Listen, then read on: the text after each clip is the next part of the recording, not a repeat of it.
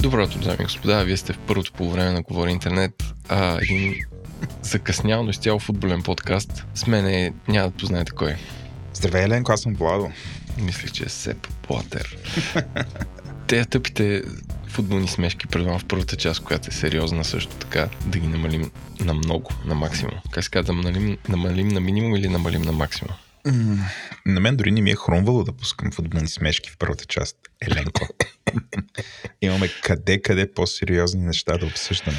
Така е. Дами и господа, втората част е с два пъти госта на шоуто, Георги Филипов, с който си говорим за световното в Катар. Сериозно, от гледна точка на човек, който над 20 години се занимава с футболна журналистика, а коментира по Евроспорт и се опитваме да бъдем трезви за един спорт, който по-голяма част на планета много харесва, другата, полови, другата част леко се нерви и не, не, не чак толкова разбира. Така че превъртете един час напред, ако искате да видите един трезв анализ на това, което се случва, как ще се случва и най-вече бъдещето на такъв вид първенства, може би най-популярният спорт в планетата, ако не броим крикет.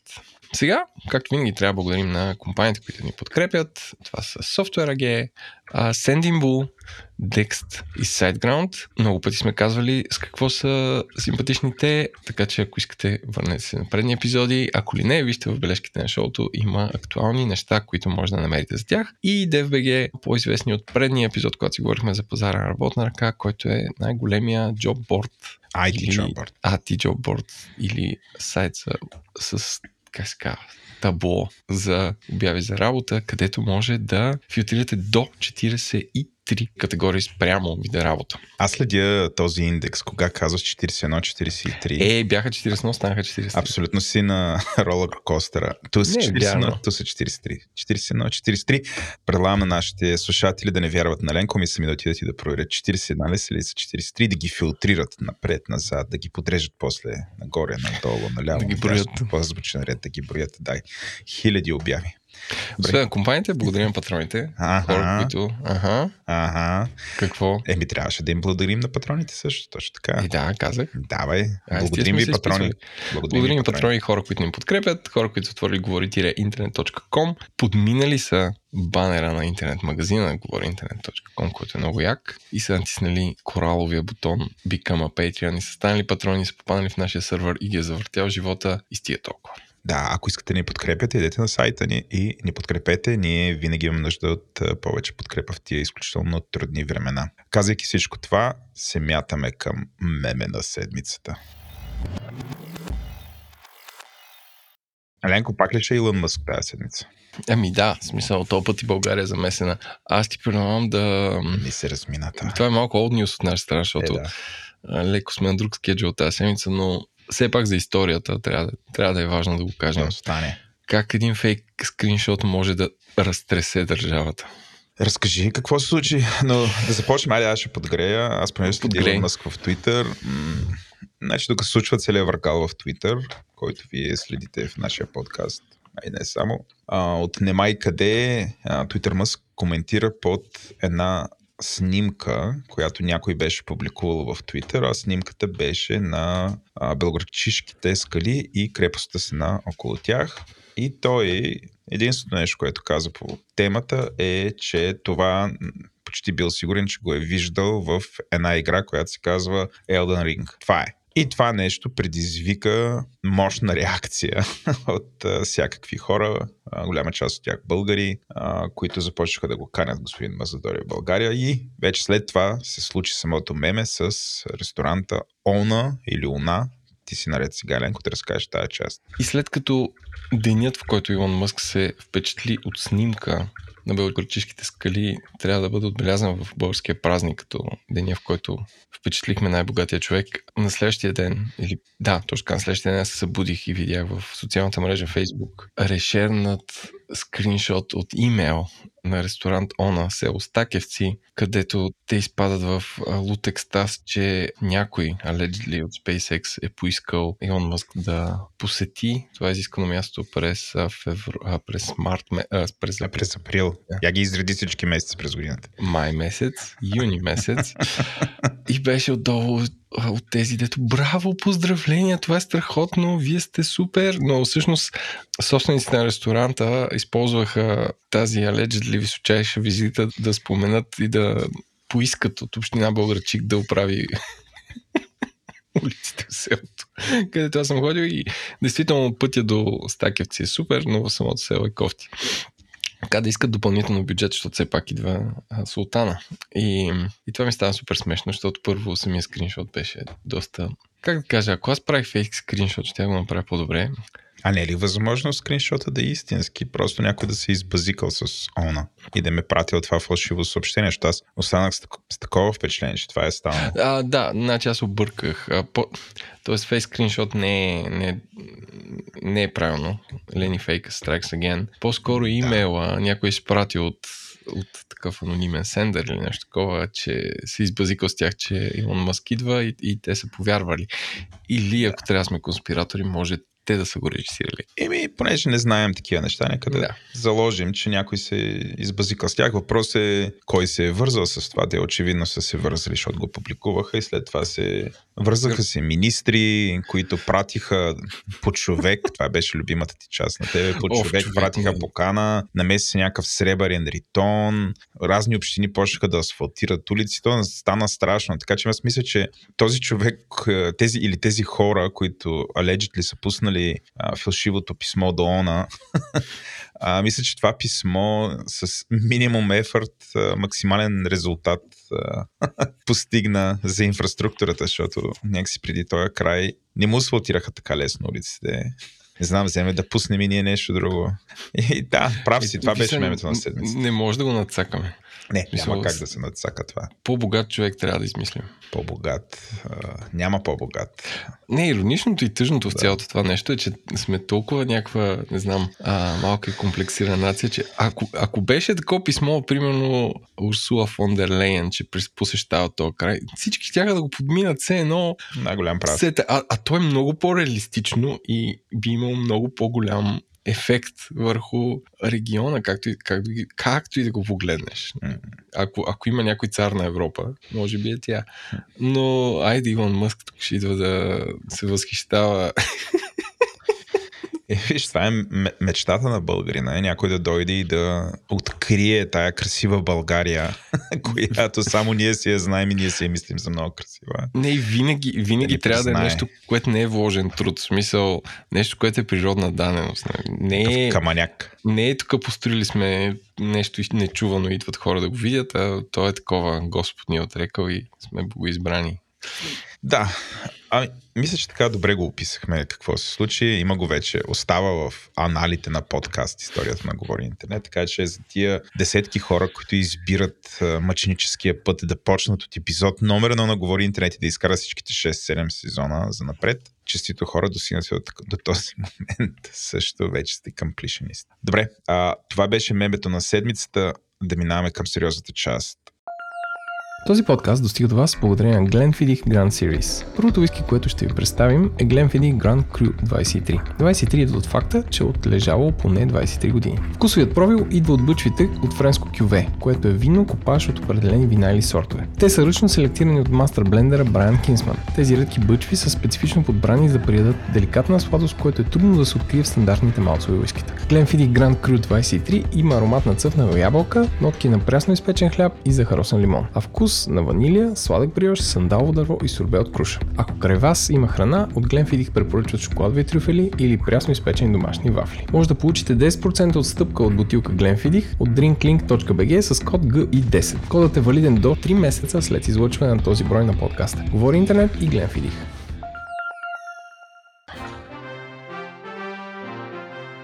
Миленко, чудо откъде да почнем. Мога аз айде, да аз ще айде. разчупя. Добре, айде. С нещо весело. Ам, така, в държавата Китай, където напоследък имат много бушуващи хора срещу трета година продължаващите мерки и локдауни. Ам, ам, сега, тук има прекалено много съкръщения и прекалено много китайски компании, които може би за протокол нямат отношение, но um, Tencent Music Entertainment, който предполагаме е музикалната част на гиганта Tencent, са пуснали над хиляда парчета, песни с а, вокали, които са правени от изкуствен интелект, от Voice Synthesizer, а, като една, едно от тези парчета е достигнало над 100 милиона стрима.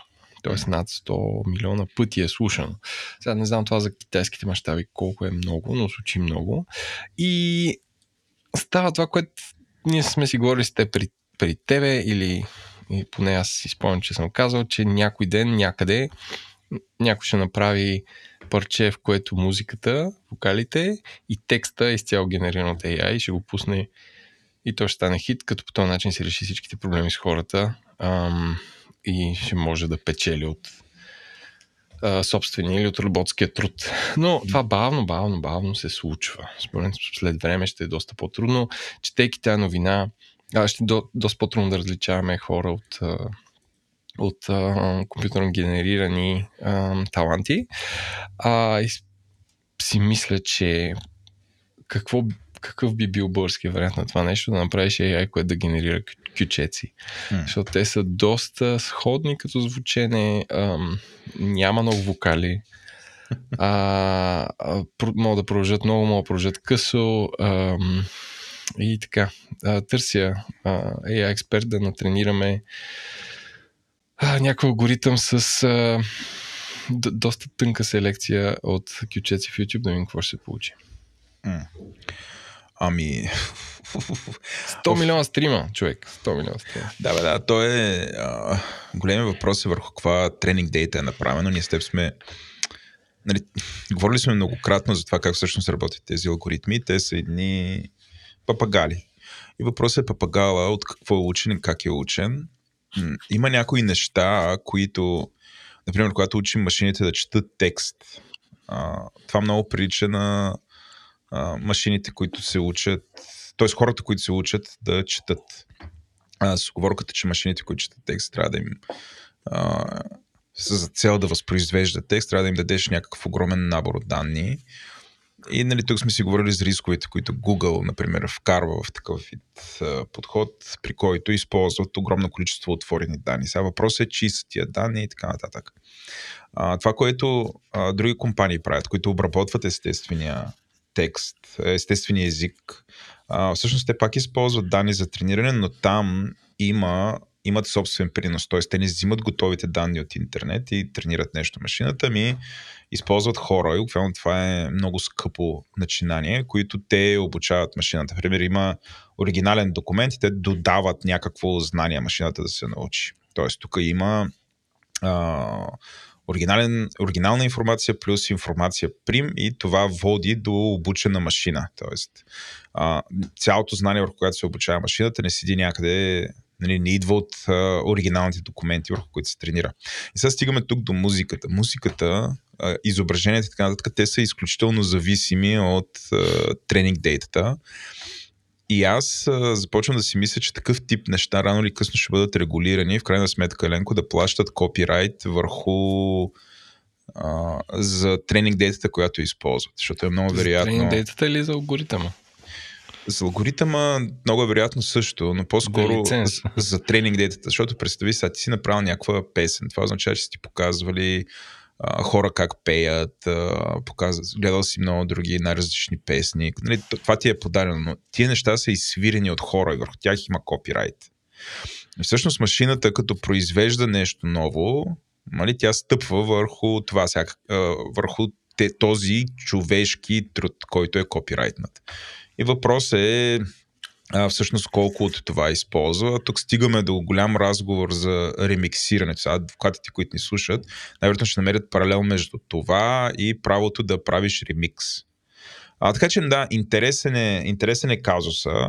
А, очевидно вече може да стане. То след а, тия последните няколко месеца, в които генеративните мрежи, които бълват картинки, беше въпрос на време това да се прехвърли в музиката. А, но според мен ще гледаме а, тук а, законодатели, които се чешат по главите и се чуят сега. Това трябва да го, а, трябва да го регулират по някакъв начин. Сега може да предположим, че Tencent Music имат права върху данните, които използват за трениране и генериране на вокали, но може би изпълнителите получават някакви отчисления. Може, може. Но Това е в- интересно. Ако някой има информация да ни сподели повече по тема, да ни прати линк. Интересно ни да. Представи си 2029 година България търси талант. Само AI. Само AI. Тере, тере, тере, тере. Е, там няма хора. Добре, почна ти с веселата новина, а сега малко по... Е, с тъжната, давай. Не, тя, тя и тя е весела, защото е перфектният ми мешъп между две от моите любими теми. От една страна имам Илон Мъск, от другата страна имам Apple. И те Така. рядко се засичат и рядко се сблъскват до, до днес, когато господин Илон Мъст, използвайки своята висока трибуна, именно своя Twitter акаунт, който има около 110 милиона последователи, ако не греша, със сигурност огромна част от активните потребители на Twitter следват господин Илон Мъст. Той използва тази трибуна, за да обвини Apple, че Apple се опитва да а, извади Twitter от Apple Store. Така ли се казва Apple Store? Да. Да. А, обвини ги, че а, са срещу свободата на словото в Америка. А, хвърли хейт срещу факта, че Apple взима 30% от всяка продажба, която минава през магазина. На смисъл и той се хвърли на този вагон. Доста бързо стигна до този момент. За Google ни дума. За Google ни дума, защото явно Google още още не знам, не са му попаднали. Те не вземат. Те не вземат, но сега говорим фактите. Нападна Apple. Да, Нападна да, Apple, публикува едно меме, че е готов да влезе в война с тях. Така нататък и всичко това на фона на а, разговорите в щатите, които са антитръст... ра- разговори за а, регулация на това всъщност магазините какъв дял пари могат да взимат, за това собствениците на такива платформи какво влияние могат да оказват върху самите магазини.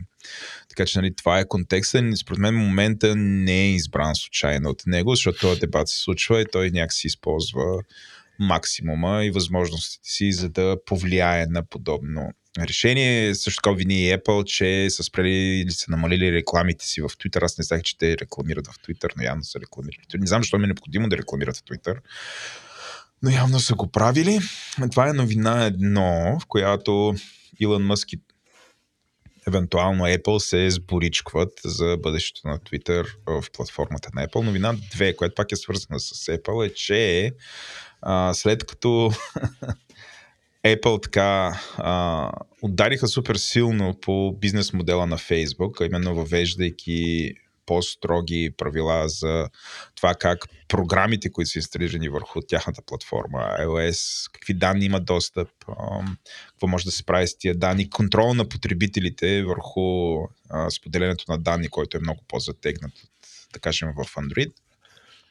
След като направиха това и със сигурност бих казал, нанесоха щити върху бизнес модела на Facebook. Голямата новина е, че всъщност самата компания Apple а, се развива все повече в, това, в посока да се превърне в а, компания, която има сериозни приходи от реклама.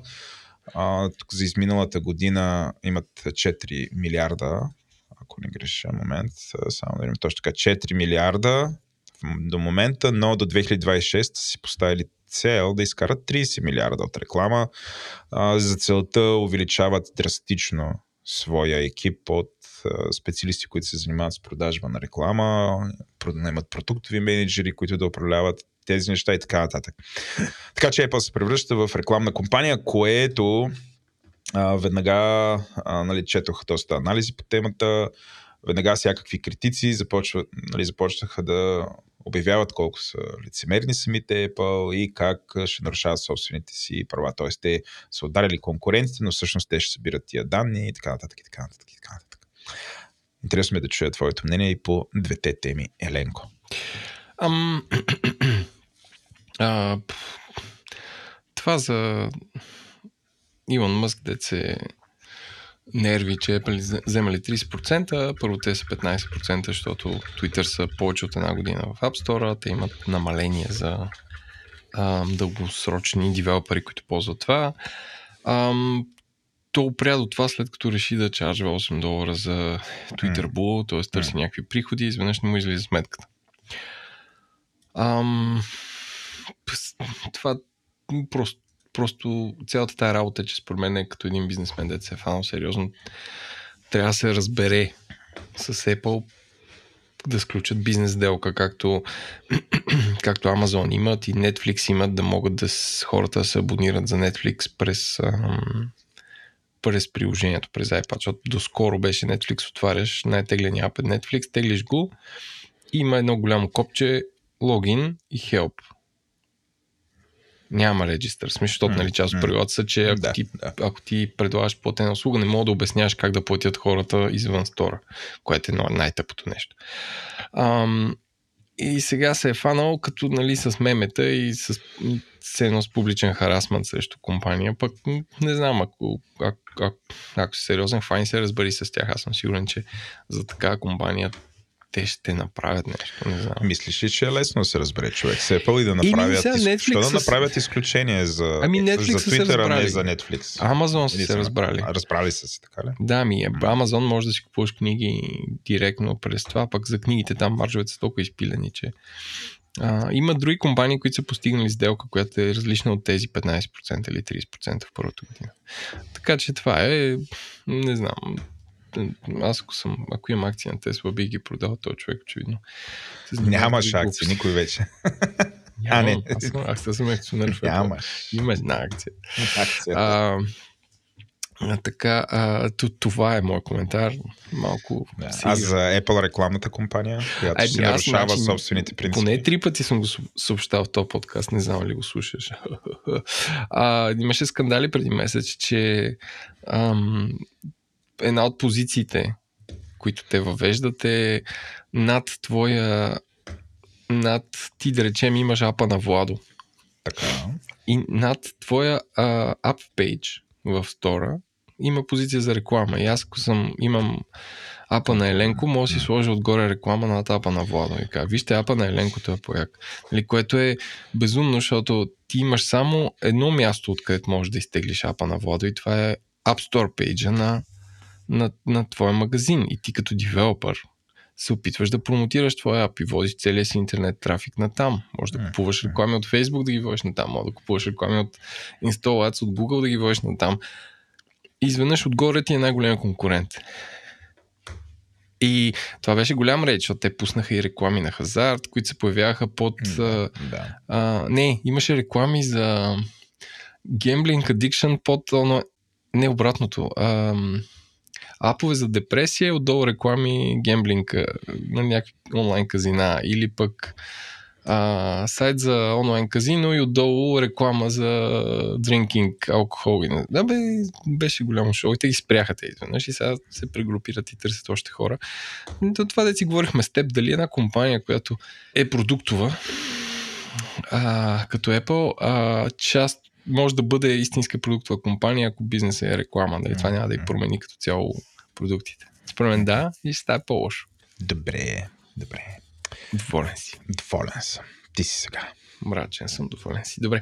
Компанията Amazon, защото само те липсваха в микса днес, нали, съкръщава огромна част от потребителите си, кой би повярвал. Потребителите си или служителите? А, служителите си и една част от... Ти си съкратен потребителя. Браво, а, една, една част от а, екипа, който най-много е съкратен, е производителят екипа, който прави Alexa, който е техния voice assistant, който съдейки по това, какво говорят хората, е по-добър много повече от Bixby, от Siri, от а, не знам кои други Voice Assistant има и е наравно с гугълския Voice Assistant, защото не излизала сметката. Аз нямам представа защо Alexa, което е едно абстрактно понятие, е отделено като юнит, който би трябвало да има приходи. А при положение, нали, може би са надявали на времето да кажеш Alexa купи, купи ми прах за пране и то да поръча защото той има такава функционалност, но, но не знам. Така че тъжно е, че един от най-умните voice assistant се свива, а пък аз, който ползвам Siri често, доста се ядосвам колко е глупава. Не мога повярвам. Как нещо, което е по-умно, ще бъде насакратено. Може би тези умни инженери ще да работят в Apple и ще оправят Siri. дай Боже, дай. Що не? Дай Боже, чадо. а, добре, така, така тъжна новина от света на AI. Още една тъжна новина. Още една тъжна новина. Е, сега като говорим за тъжни новини, стигаме до, може би, една от най-разискваните новини из миналата седмица. Пък това се класира за новина, но по някакъв начин а, беше сериозно дискутирано и продължава да бъде още дискутирано. А при няколко дена а, разследващата организация BIRD а, публикува част от служителите на компанията Телас. Телас е международна компания, която има и офис в България. Те публикуваха, от Бърт публикуваха част а, от служителите, които са служители в българската компания, т.е. публикуваха други българи. Фейсбук профилите им. Фейсбук профилите да. им, да. В момента съм на поста. И а, без, а, нали, така като гледам, просто са пуснали се едно търсене на, на тези хора в някаква социалка, явно на Фейсбук. Еленко тук ми помага. По скриншот, аз не мога да се това LinkedIn ли или Facebook. Няма значение, едно от двете. Намерили са ги и после са публикували техните снимки а, с следния текст. Аз ще го прочита тук за нашите слушатели, които не знам, ако не са го чели, ще ги улесня. Аз не мога да сложа читав линк конкретно към публикацията на Бърта, тя е преди два дена. Ние записваме 29.11.2022 година. Та Бърт казва следното нещо. Това са част от служителките нали, това са така с наклони на Телус, фирмата модерираща съжалението на Фейсбук в България. Вероятно някои от профилните снимки са фейк. Вече разполагаме с координатите на десетки служители и сме пред моралната дилема дали да ги публикуваме, за да се окъпят с народната любов и да усетят какво е да блокираш достъпа на общественици и журналисти, които са против човеконенавестния путински режим, като в същото време отказваш да блокираш руските морзилки, тровищи пространството с кремълски опорки. И това е само началото. Течица от Телос. Помислете добре, заплатката или репутацията. Вие сте над 3500. Някои не са замесени в тази мръсна работа, но няма как да отсеем плявата от зърното. Единственият ви шанс за снисхождение е да станете информатори. Някои вече постъпиха разумно. И сега очевидно това това съобщение, нали, тази публикация е доста противоречива пред коментарите, които Аз, аз би го нарекал заплаха. Би го нарекал заплаха или рекет. Ами... А, може да бъде наречено по различни начини. Сега пак няма да му правя, няма да го деконструирам, но а, има елемент, значи ако ще се прави разследване, нали, ако колегите от Бърт, сега те бих казал, са правили разследвания през а, изминалите години и по принцип аз симпатизирам тяхната кауза. Но това за мен тук не е разследване, защото те просто са потърсили имената на едни хора от една компания и без никакъв контекст са публикували техните имена в интернет, което води до това всякакви хора, които по някакъв начин не знам, а, са били модерирани в Фейсбук да получат една мишена, върху кой могат да си го изкарат. Ама дали това са хората, нали? А, дали това са точните хора, ма какво точно се е случило, ма кой крив, кой прав, нали? тук по-скоро няма значение, просто този, който иска да си го изкара на някой, има тази възможност. Също така считам, че а, нали, подобен вид говор, в който няма доказателства, че точно тези хора, които са изписани там, са направили точно нещо, нали, това, това си е клевета. Също така, както ти казваш, а, има и заплаха. А, коментарите са потрясаващи, Еленко. Има комбинация от брутален мизогинизъм. Има всякакви хора се упражняват върху, върху хора, които просто си вършат работата а, в една международна компания, която не работи само по модерацията на Фейсбук. И също така, моята информация е, че Телас не модерира, Телас, български екип не модерира България. Това се прави, Аз, то е нормално са, да бъде така. Само да кажа, че да те допълня, че тя е публично търгувана компания майка, компанията майка, канадския да. телеком.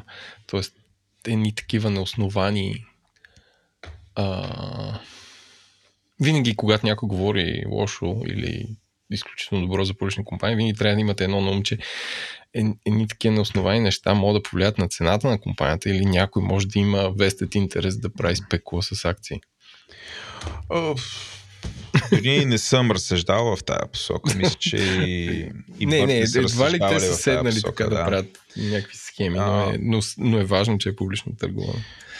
Дали Бърт имат право да разследват? Да, имат право да разследват, но нека да, да е разследване, смисъл да се каже, ето, потреби човекът Хикс, който работиш в ели коя си компания, не е успял. Ето доказателство, той е направил Хикс или KZ.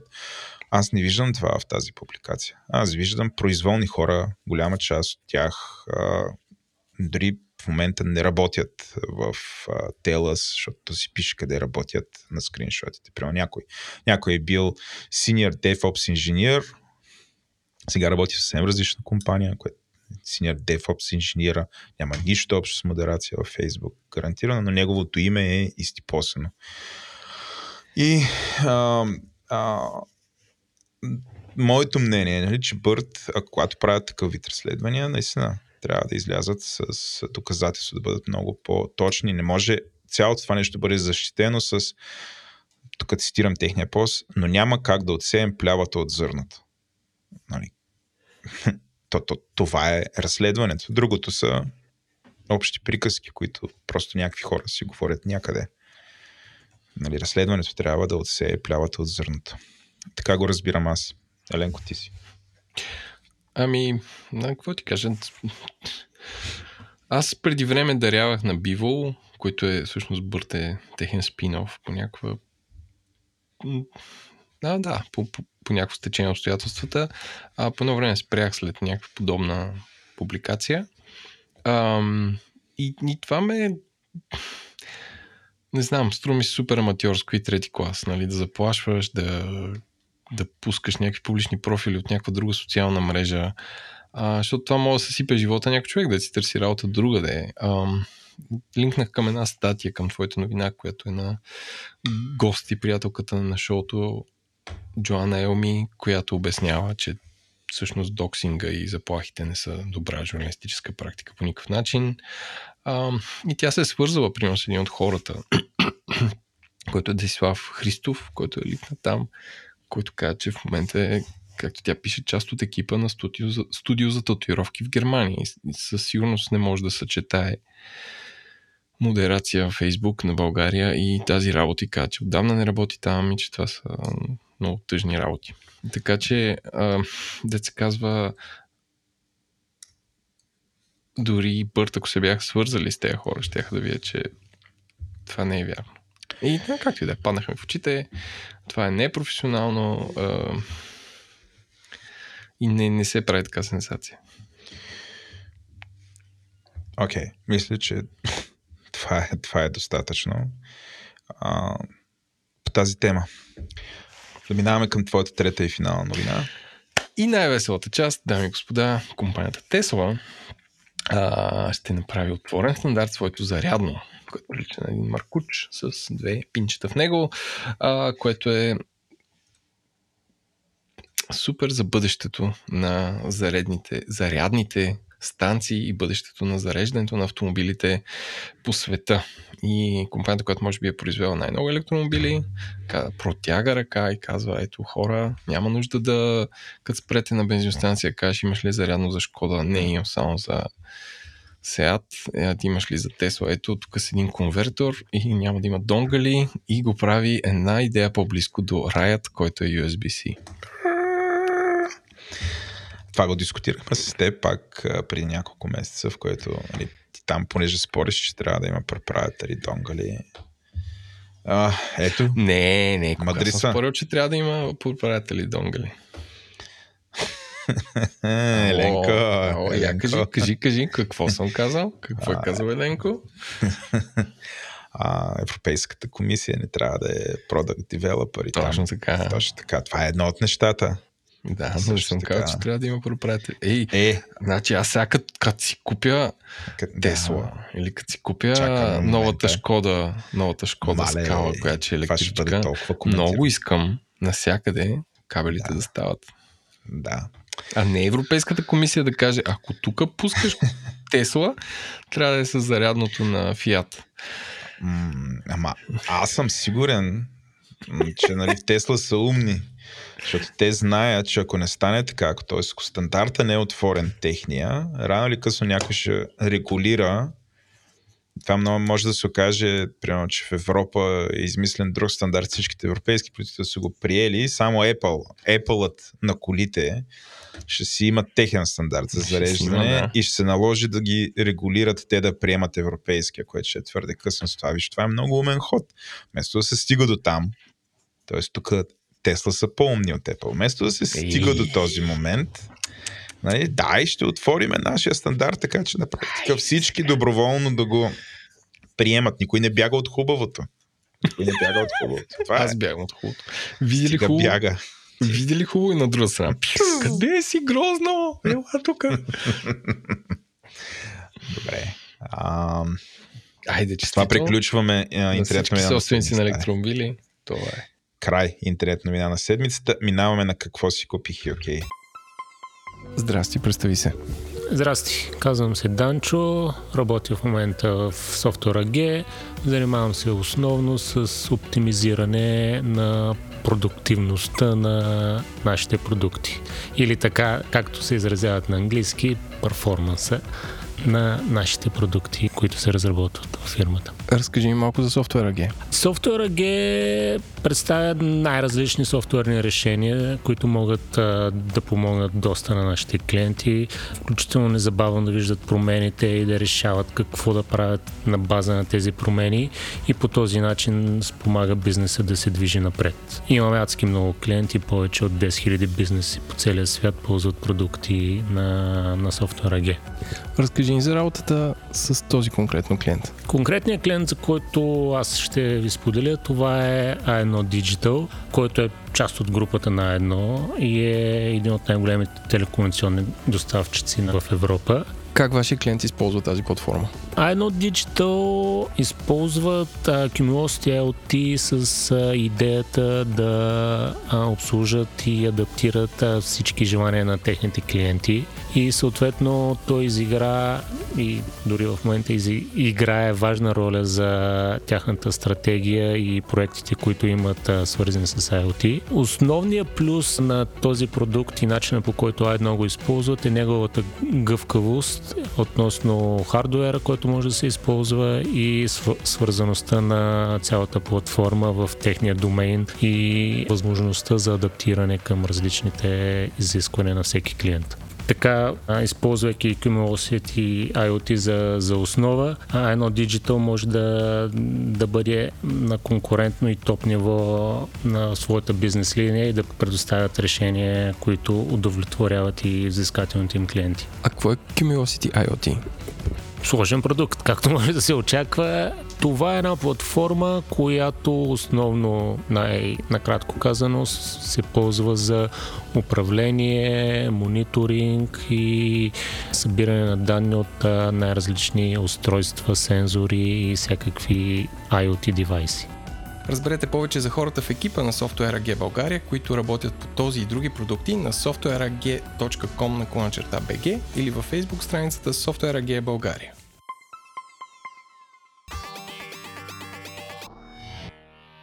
Аз си купих зарядно. не се майтапя. Нека си да се вържа с предишните. Какво зарядно водо? Секси ли е? Колко тежи? Колко бързо зарежда? USB-C има ли? А, то е USB Type-C. Значи, като ходих в, в Штатите, така.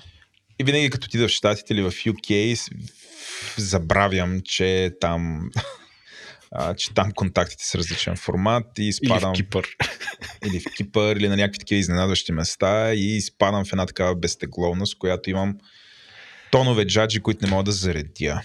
И, и а, дългогодишния герой и патрон на шоуто, Botmaster Crash, с който а, имам щастието да работим, а, ми, знаеки за този ми проблем, ми даде от офиса следното за зарядно, което съм се линкнал. То се казва зарядно устройство Lenovo Travel, което представлява 60, много компактно 65 ватово зарядно USB Type-C към USB Type-C.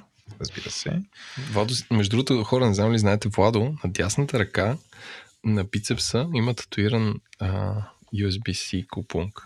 Така е. Та даде ми а, това зарядно и то разликата с него, защото до момента няма нищо интересно в него, но по-важното е, че това зарядно може да се сменят и то е изключително лесно да се сменят преходниците, с които то да влиза в стената. Така че всъщност имаш едно зарядно с а, 4 преходника, с които можеш да пътуваш във всички държави. Може да си в Европа и да ползваш ток, може да си в Америка и да ползваш ток, може да си в UK и да ползваш ток, което пак е Европа, но нали, по-особена.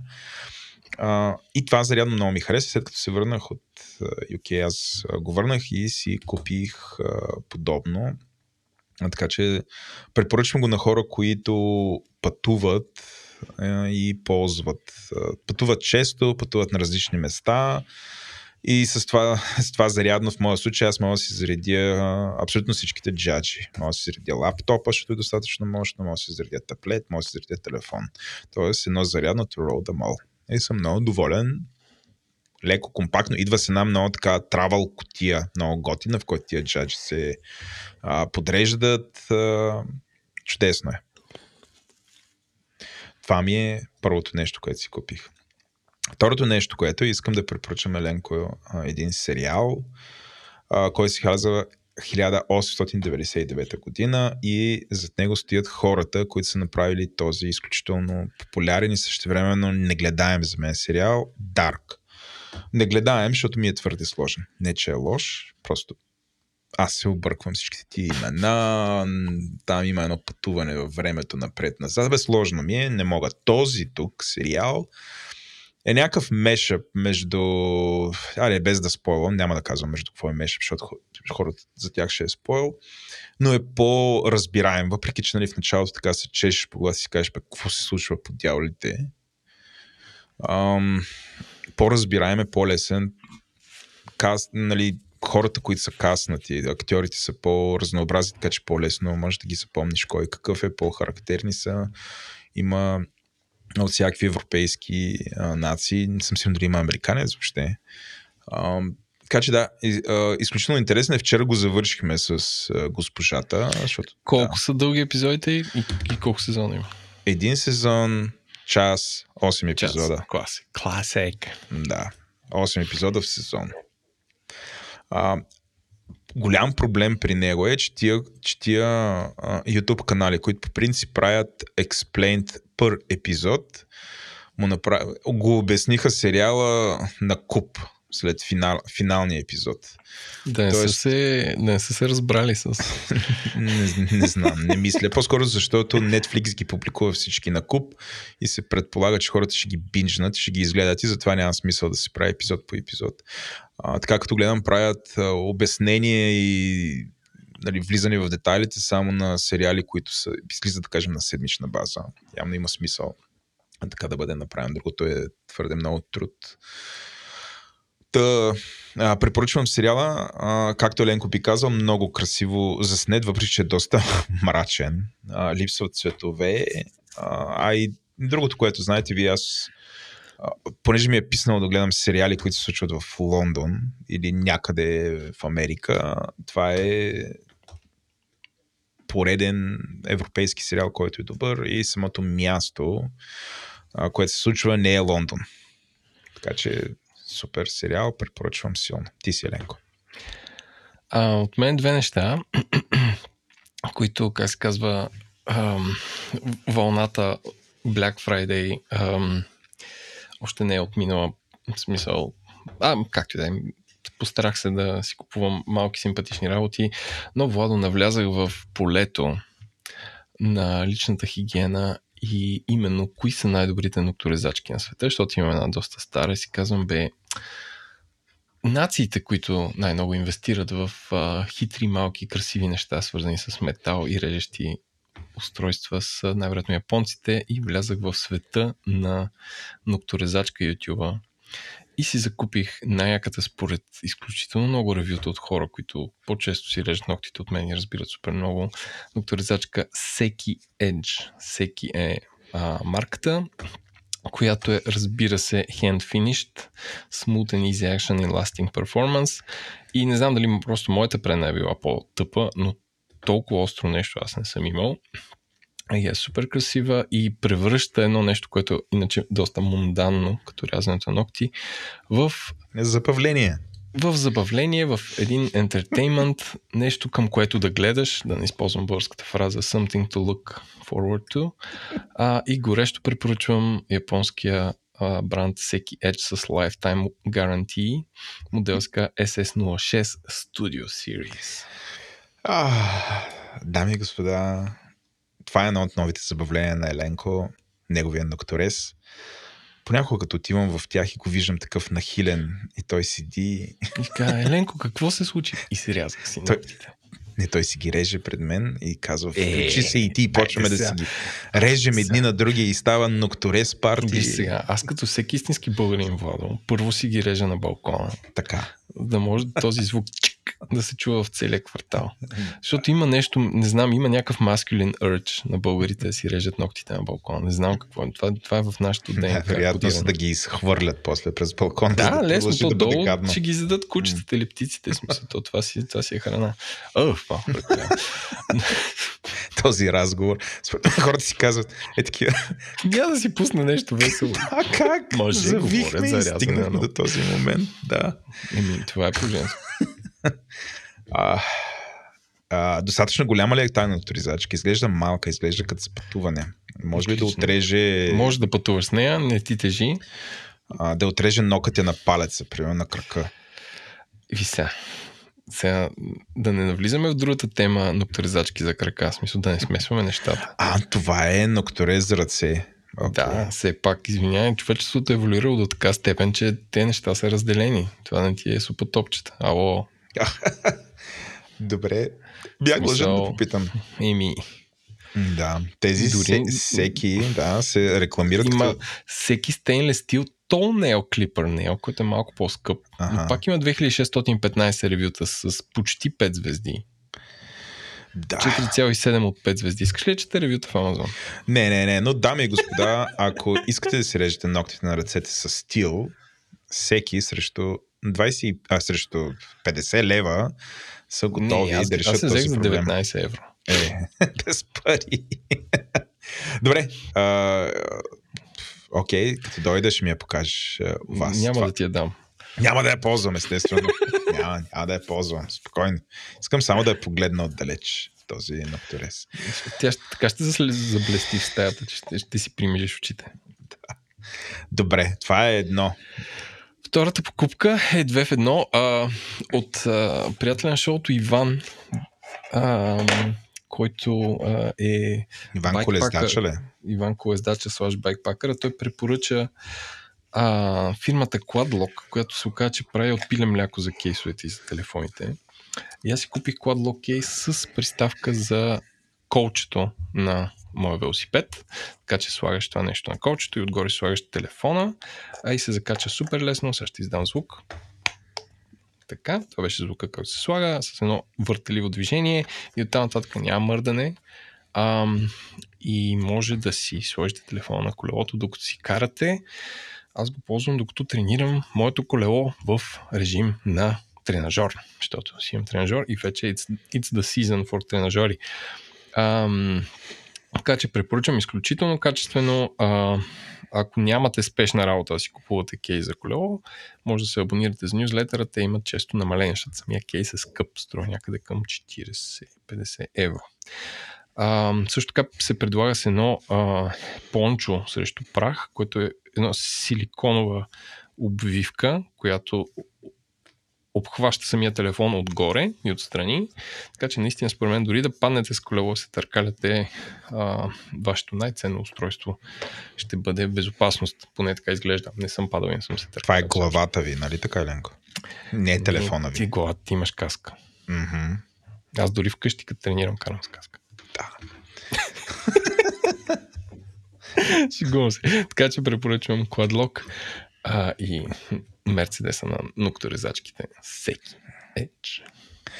Добре, след като си изрязахме ногтите, покарахме колело, е време да си поговорим малко за истински спорт, а именно футболът. Приятно слушане!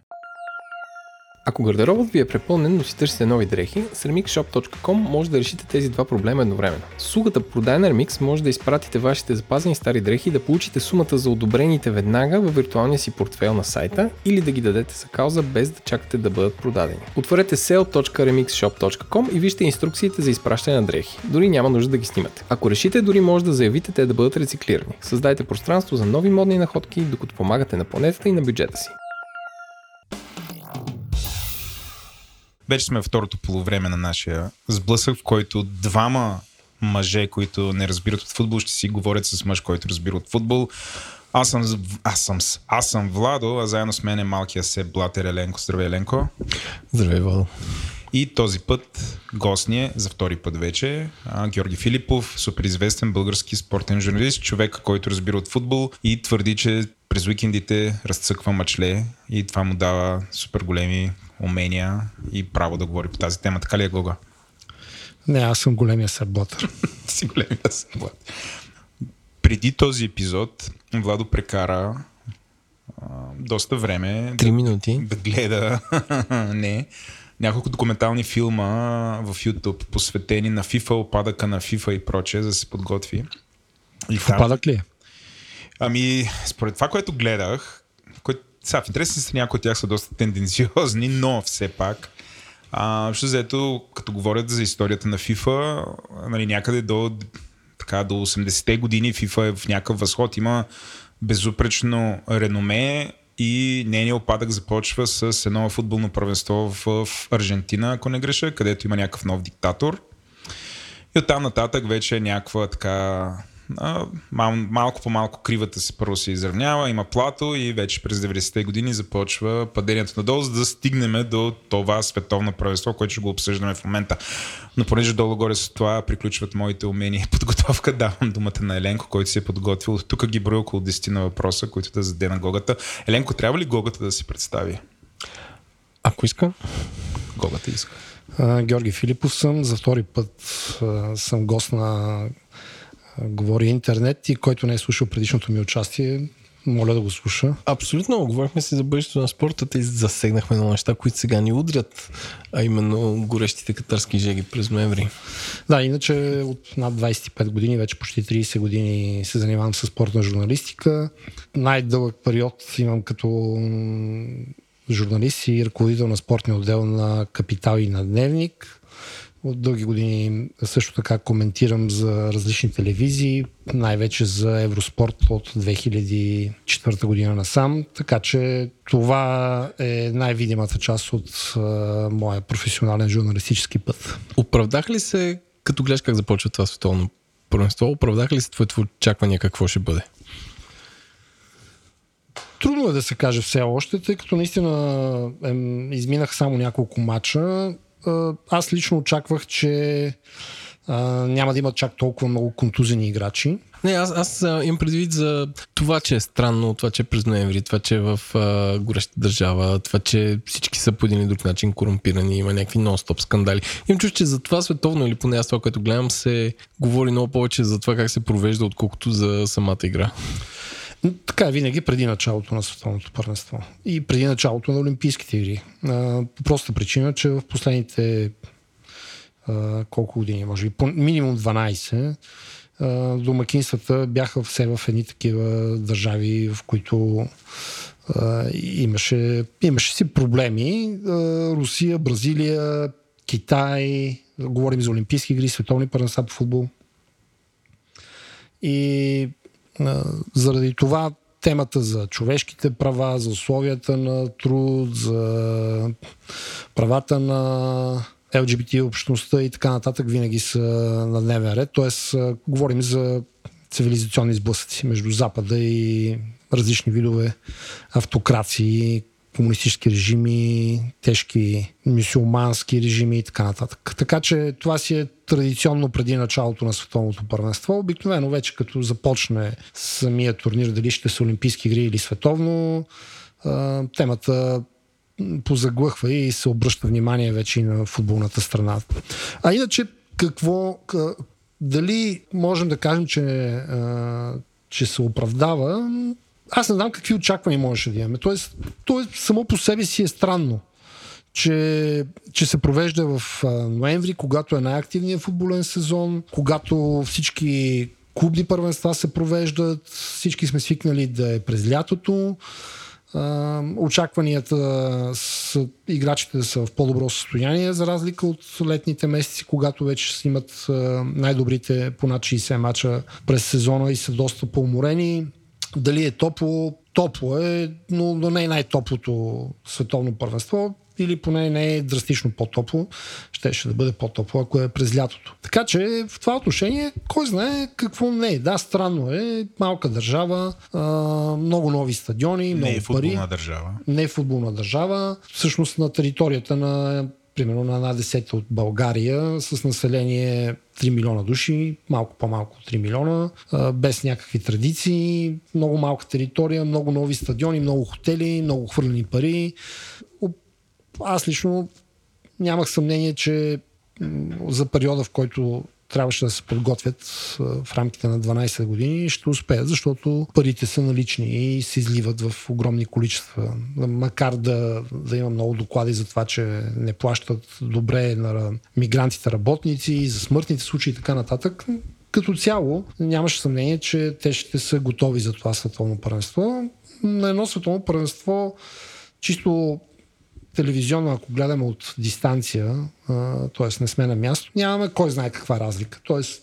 телевизионно излъчване, стадиони, футбол, матч, изживяване, шум от трибуните, когато са пълни, ако не са пълни, пак някакъв шум от трибуните. Тоест, нашето изживяване тук в София няма да е много по-различно от всяко друго световно първенство, независимо къде се провежда. Една от критиките към FIFA е, че те все повече и повече се превръщат в политическа организация въпреки, как да кажа, постоянните техни съобщения, че те всъщност политика не се занимават, че всъщност за тях няма значение, нали, важно да се случи първенството, нали, те не съдят режимите, нали, не е това нещо, което е водещо за тях, а, но същевременно критиците им твърдят, че те са политическа организация заради начина по който те работят наистина с доста репресивни режими и по този начин те ги избелват. Ти съгласен ли си с тази критика?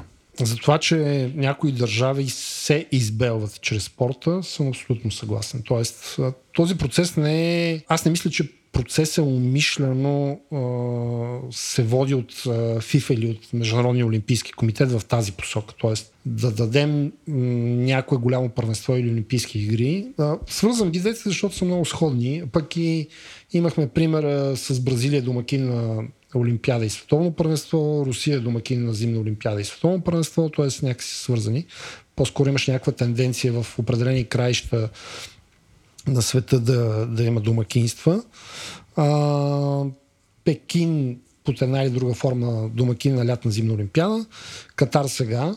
Не са тези интересите. В смисъл, че това не е умишлен процес от ФИФА спрямо легализиране на авторитарни и други режими. Това някакси не ми се струва, че, че е релевантно. Това е една тенденция, която ние сме говорили, може би, когато е става въпроси за Олимпийски игри, е тази неохота вече на а, цивилизования свят, а, към който а, и ние искаме да се присъединим или сме с единия крак там, пък с другия не сме, да, да си правят сметка за какво си харчат парите. Тоест имаме от една страна западния цивилизован свят, и от друга страна развиващи се економики, защото тогава, когато Русия и Бразилия бяха домакини, те бяха в онази група БРИК на развиващите се а, тигри, а, големи економики.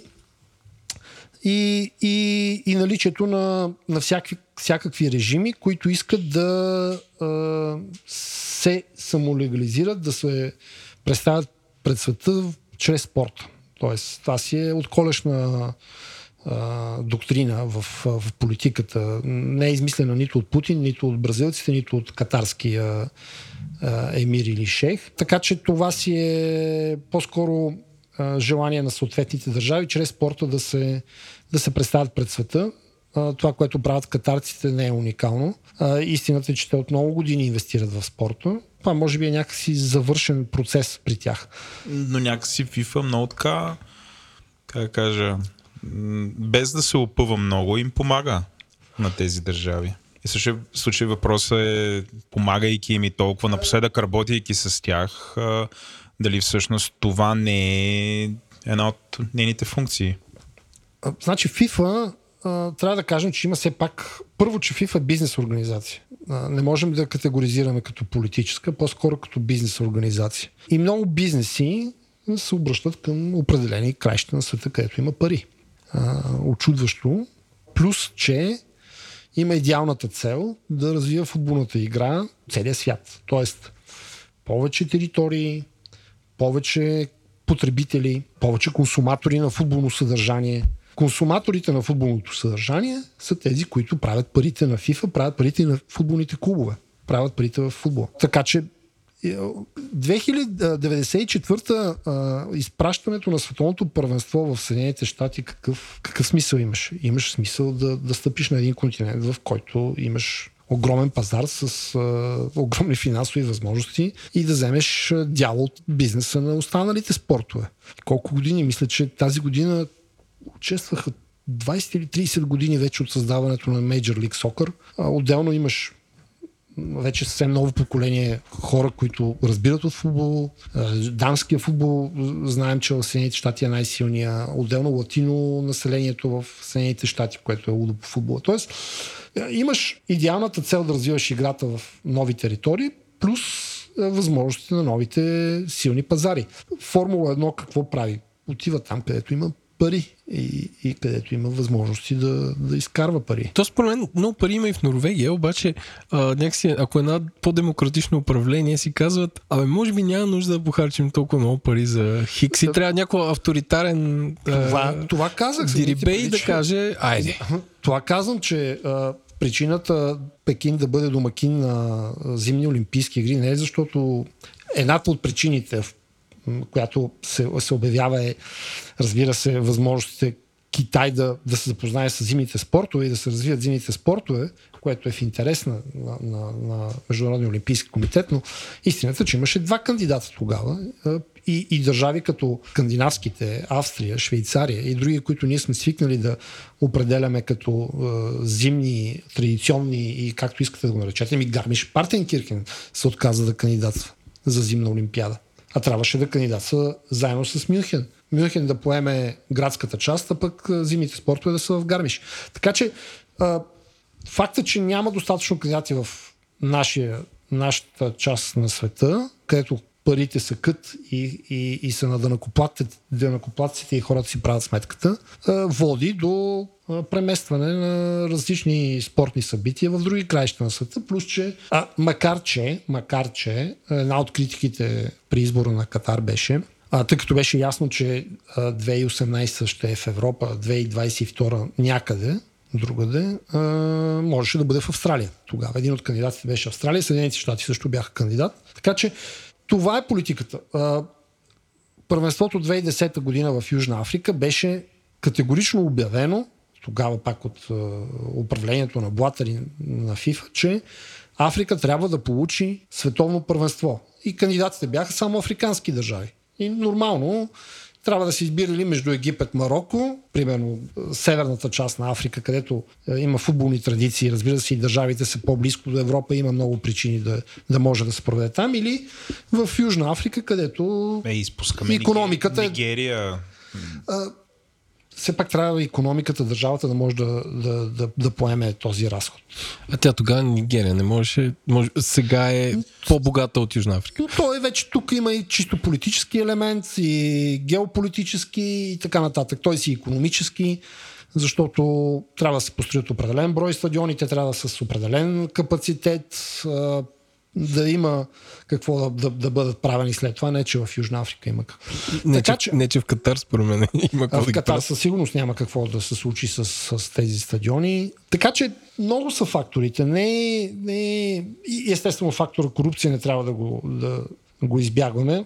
Ако ни, като, като ни слушат хората, да не си кажат, въртят случаите, ама не казват, че, че, че всъщност става въпрос и за корупция, което е, е предполагаемо и, и имаше доста разследвания в този период за това, че катарци са подкупвали членовете на изпълнителния комитет на ФИФА, защото не беше логично и нямаше никаква смислена причина световното да бъде в, в Катар. И заради летните високи температури, и заради липсата на инфраструктура, и за това, че. Пък дори и за това, че феновете не могат да изпият една бира, да речем.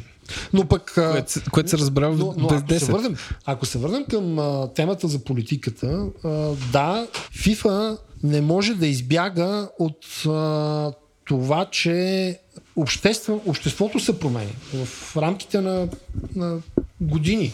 Ролята на, на а, различни движения, тенденции в а, развитието на обществата в а, западния свят, нали, по, по-либерално и по, по-драстично. ФИФА трябва да взема позиции по тези въпроси. ФИФА не може да остане а, сляпа. Сега, естествено, критиките са много големи за това, че не са оказали достатъчно натиск а, по въпрос с смъртните случаи на мигранти работници, които се оценяват на над 6500 души и че а, някакси... Това са признатите.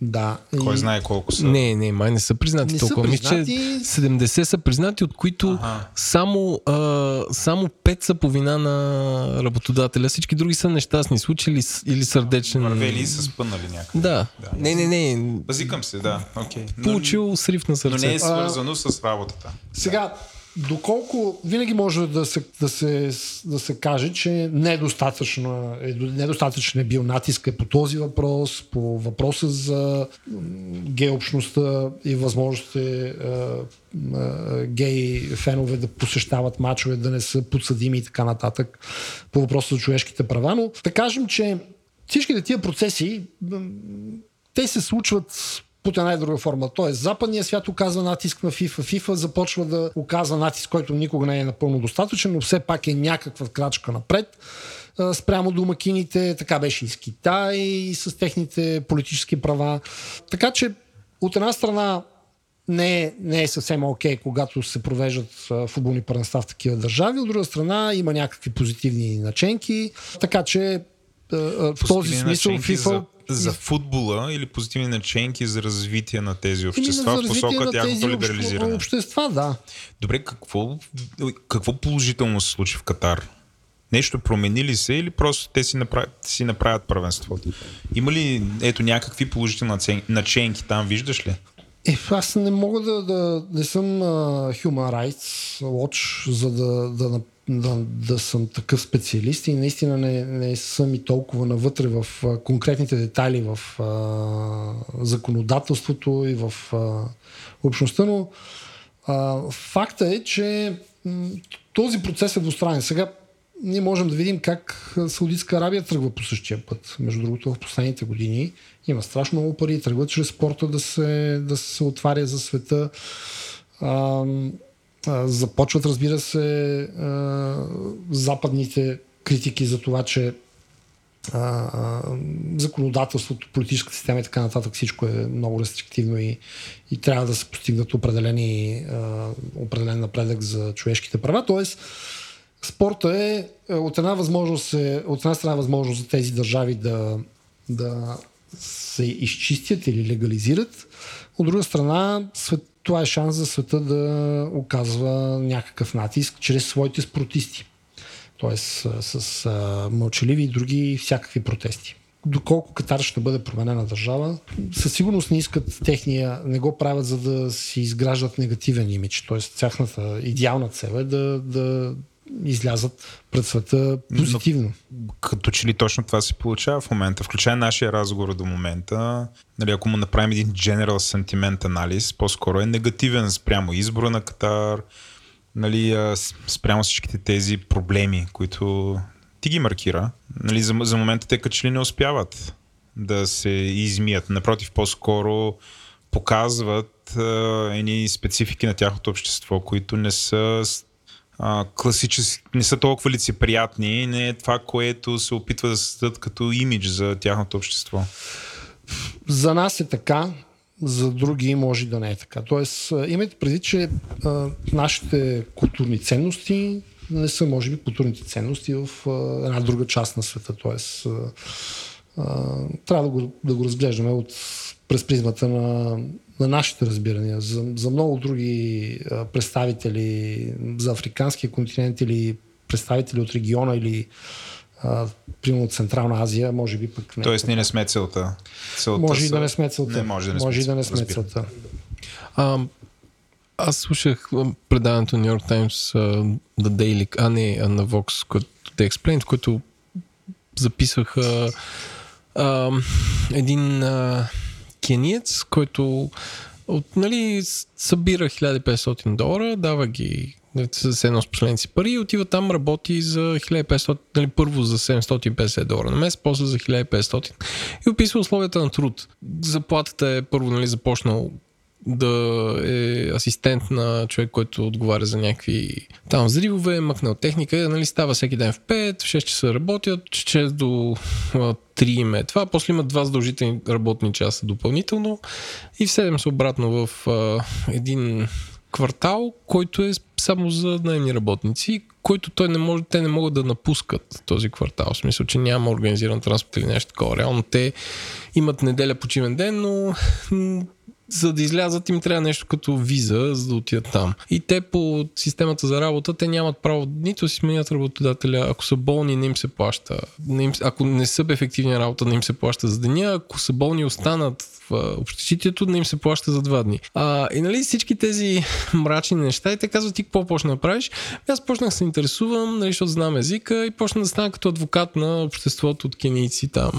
И вика, благодаря на това, нали, почнахме да осигуряваме натиск, аз се прехвърлих в друга компания да работя, те пак даха виза. Много хора ме знаеха, направих 15 WhatsApp групи а, и всъщност даже разрешиха протести катарците, като нали, има това условие, не може да има повече от един националност. Тоест, 60 пакистанеца могат да протестират, но в рамките на това, но отиде ли един индиец, трябва да ги разтурят, нали? Не може да се, да се групират всички. И там, като нали, са го разбрали вече става неудобен, те са го депортирали. И те го питат, добре, сега ти какво мислиш за Катар? Вика ми, Катар е добра държава, защото те нали, изхранват там половината околен свят, нали, защото много семейства. Викам, все едно моето село се издържа благодарение на това, че аз работих там. И като цяло съм позитивен, вики не е толкова зле, колкото Саудитска Аравия, например. Нали? Той ги дава като позитивен пример, въпреки всичко, което е преживял този човек. И тази история ми стори доста интересна. Нали? Цялата тази работа да, да се проведе едно световно първенство и събира всички тези съдби.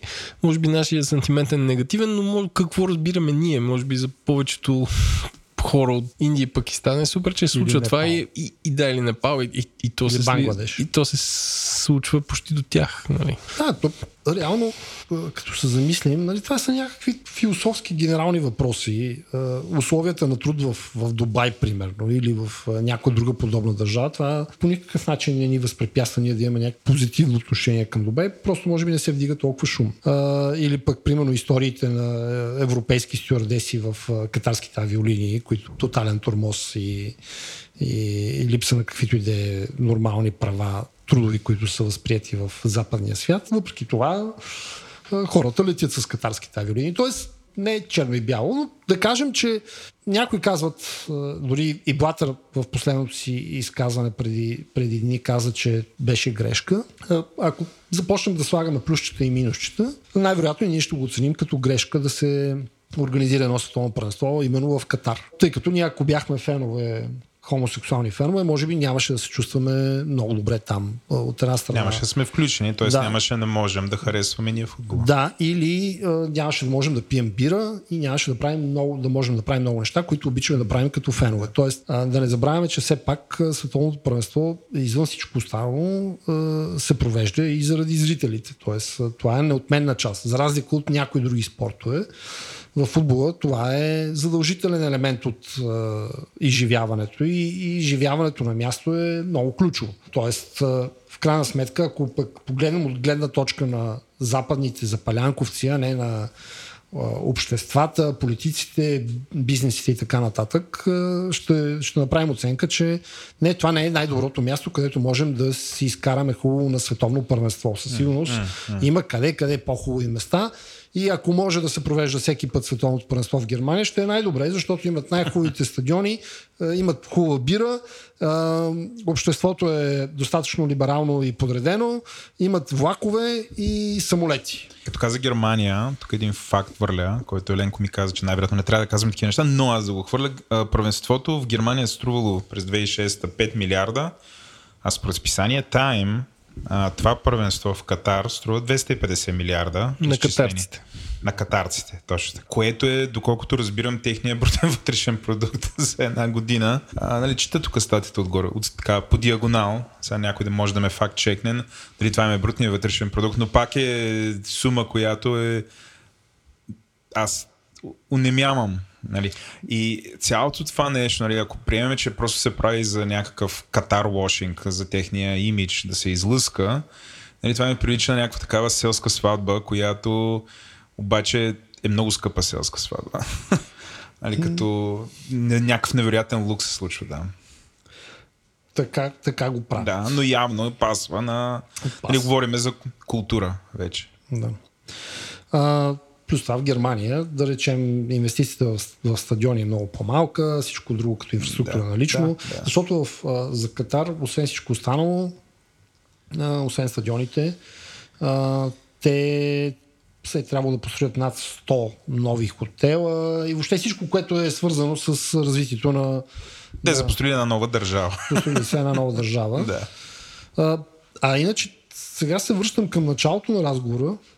Всъщност, това, за което говориш ти, може би по-скоро моралния опадък на FIFA, а не финансови опадък на FIFA, защото не трябва да се свързват двете въобще неща. не говоря за финансов. Да, точно да. така, говоря за морален отпадък морален и дали са политическа организация. Нали, това, това е една теза, която, която се, слага, се повтаря. Не е от нас, аз просто исках да сложа тук на масата, за да чуем твоето мнение. Нали, все пак ти интервюираме. А, между, другото, между другото, тук пак е много философски въпроса за разбирането за корупция.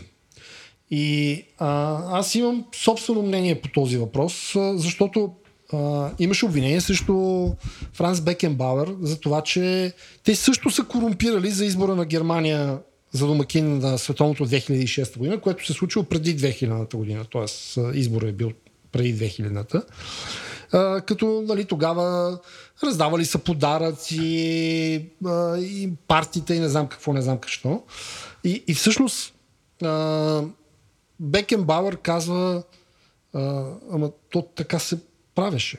Тоест, а, някакси аз не съм съгласен, съгласен съм с него и не съм съгласен да съдим за корупция от преди 20 години, когато обществените отношения не са били такива. Тоест, тогава едно, едно нещо е било възприемано като явна корупция, друго не е. А, след това обществото озряло и вече други, са други стандартите за това кое е корупция. Тоест, не е просто да вземеш едни пари, ами просто а, отивате на партии, дават ти лъскав часовник или нещо такова, или това е било масова практика и това е било стандарта тогава. Нали? Тоест, след това се вдига стандарта, що е това непримиримост към корупцията. И, и да, се, да, да бъде съден 20 години, 20 години по-късно с давност, и, не съм абсолютно съгласен. Но това е наистина доста философски разговор, дали времето лекува не лекува и дали трябва да приемаме сегашните или минали стандарти по такива отношения. Аз тогава ще насоча разговора вече към самия футбол. Мисля, че така поизчерпахме голяма част от темата, а, свързана с политиката. Гога, аз предполагам и Еленко, но говоря за себе си. Гледах футбол някъде до 2010 година. Интересувах се, така, познавах футболисти и прочее. След това нещо се промени. Не съм се анализирал защо аз самия, но имам едно такова впечатление, че не съм сам. Тоест има едно такова поколение млади хора, които вече не са толкова млади, на около 40, които са загубили интерес към тази игра. Като погледна младото поколение, нали говорим за западния свят, аз имам някакъв такъв поглед, съвсем различни неща го интересуват. Например, електронните спортове. Според мен за много голяма част от младите хора са много по-важни, отколкото футбола в момента. А, нали, някакси с развитието на дигитализацията това е нормално. Когато обществото ни не беше толкова дигитално, нямахме достъп до компютри, децата бяха по улиците и трябваше да има някакъв ефтин групов спорт, който да го играем всички. Трябва ти една топка, трябва ти една поляна и там риташ по цял ден търчиш. Сега не е така. Децата много по-рядко са на улицата. Няма, Ама са в FIFA. няма такива. Въпросът е... Така, и въпросът ми към тебе. Имаш ли информация всъщност футбола продължава ли да бъде толкова популярен, да е толкова значим в Запада или продължава да е много значим някакси в по-бедни общества? Нали, какво, какво е твоето мнение по този въпрос? Общо взето това, което говорихме до момента, е, някакси логично е, води към отговора на твоя въпрос. Тоест, е, футбола и не само футбола, спорта е бизнес, но той е ентертеймент бизнес. Той се конкурира с, е, с всички останали забавления, с кино, с театър, с културни събития.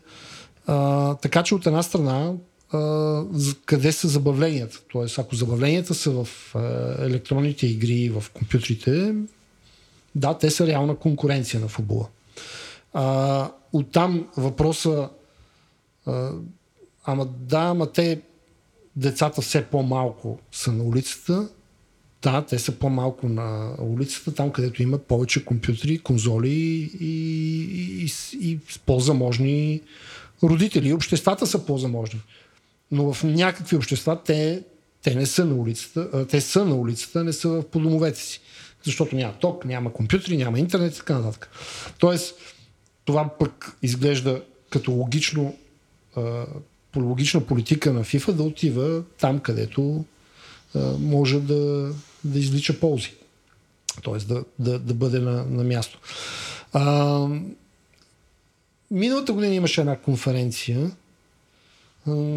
в която участваха много високи позиции, изпълнителни директори на, на част от най-големите компании в телевизионния бизнес, като BT Sport, Евроспорт и така нататък, Sky Sports.